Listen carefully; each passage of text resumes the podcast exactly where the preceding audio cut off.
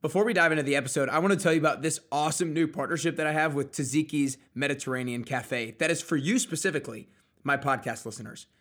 Everyone is looking to get in shape, stay in shape, lose weight, or get more toned at the beginning of the year. And there's not always the healthiest food options for you to have when you're on the go or you just don't have time to cook. But there is Taziki's. Why is Taziki's one of my favorites? It's because of what they stand for. They've made the source of their food and their ingredients one of their highest priorities because they understand that the quality of their products directly impacts the customer dining experience. Their standards are high, and they've worked hard to find farmers and producers whose values align with theirs. This includes using grass fed beef, humanely raised lamb, and high quality imported ingredients from Greece. I still remember the first time that I had Taziki's two years ago. I had never been before because I didn't even really know what Mediterranean food was. And then I had it and I was literally blown away.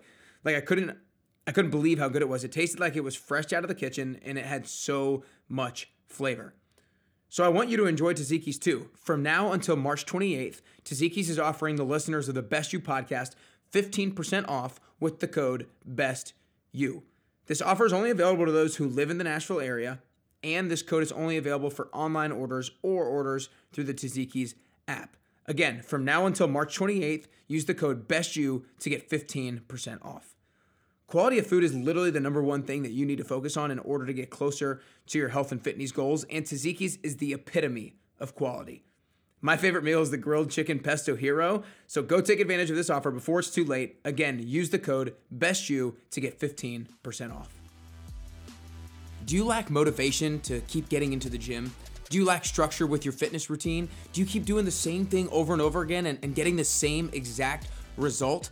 If that sounds like you, then I want you guys to make sure that you go check out my brand new, revamped 10 week program because so many people struggle with a lack of motivation. They struggle with a lack of structure. But we make sure that we start off the program by getting very clear on what is the exact goal that you want to achieve. Then we determine the strategy. We determine the two or the three things that are the most important things that you need to do every single week in order to achieve that goal. And then I help you hold you accountable every single week, week after week, to make sure you're actually making progress. Like I don't let my clients go more than a few weeks if they're not continuing to make progress to their goals. So make sure you guys check out my brand new 10-week program at nickcarrier.com slash 10-week programs. Again, nickcarrier.com slash 10-week programs. That way you can go from a lack of motivation to being able to jump out of bed every single morning.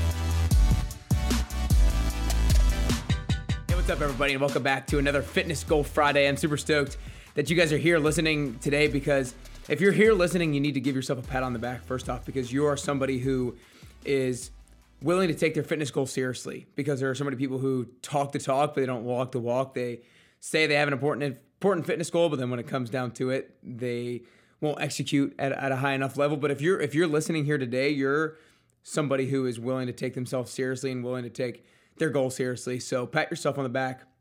Step number one for being here today. But today I want to talk about how your willingness to sacrifice is very much going to lead you into how much you're willing to actually accomplish. But before I do that, I want you I want to update you guys real quick on my 1 mile run goal because at the time that I'm recording this, it's week number 1 on my 1 mile run goal. Some of you guys maybe maybe have listened in the past and know that I'm attacking a 1 mile run goal and I did my trial time in the middle of last week. And I did it uh, probably a little bit faster than I expected at 5 minutes and 4 seconds 0.81 and my original goal was going to be r- running a sub 5 minute mile but now that I'm pretty close to it I set the new goal of running a 445 mile. And I had a lot of long conversation with my running coach and he kind of talked about how maybe 450 is a good time but I was just like but you know what? 445 just sounds a whole lot better. So we set 445 and today is or this week is week 1 of my training I'm running 22 miles this week and doing a track workout and then another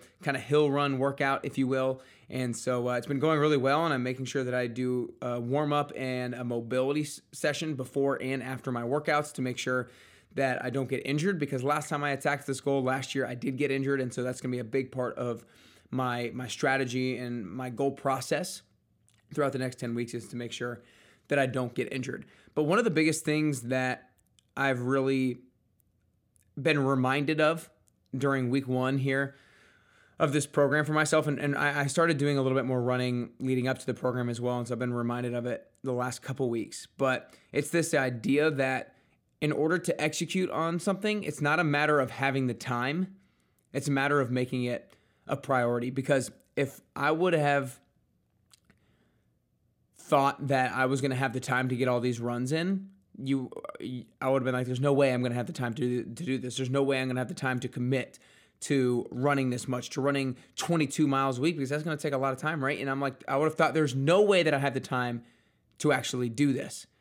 But then now that I've taken some deliberate time out of my schedule to plan out my runs and to, to figure out when I can fit things in, it's I've, been, I've had that reminder that it's not a matter of having the time, it's a matter of making it a priority and creating the time because you're not going to find the time if you don't make the time to to happen to make it happen yourself. So that's one of the biggest things that I've been reminded of and then one of the things that I'm almost mad at myself for not stressing more in in working and coaching with some of my clients is this idea of how much are you willing to sacrifice in order to to achieve your goal because it's something that really needs to be talked about and thought about on the front end of achieving your goal and I'll talk about it in regard to my 1 mile run goal.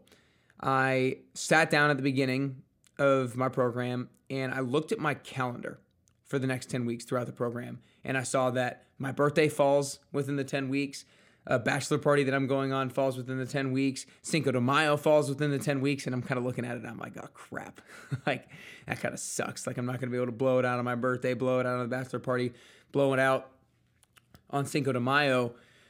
But I was like, but I'm willing to sacrifice those things. I'm willing to not blow it out so that I can achieve an, an, even higher goal because it's it's an honest conversation that you have to have with yourself. I had the honest conversation. What are you willing to sacrifice, Nick? Are you willing to sacrifice these things and, and not going all out for them? And I think I am. I am willing to sacrifice not doing it. And so that goal of 445, which is a super high goal, a super lofty goal for me, I think is is still possible. But let's say I had the honest conversation with myself and I was like, you know what? No, like I, I want to have an awesome birthday weekend or I want to blow it out on the bachelor party weekend and I'm not, I'm not going to get my runs in when I'm out of town from Thursday to Sunday. If I had that honest conversation with myself, then it would be like, okay, well, maybe my goal then is going to be 450 or maybe it's 455 or maybe it's just a sub five minute mile, right? And so I'm not saying that everybody has to be willing to sacrifice a ton. It's just the importance of having the honest conversation with yourself about recognizing the areas in which you have the ability to make a sacrifice in order to level up on your goal.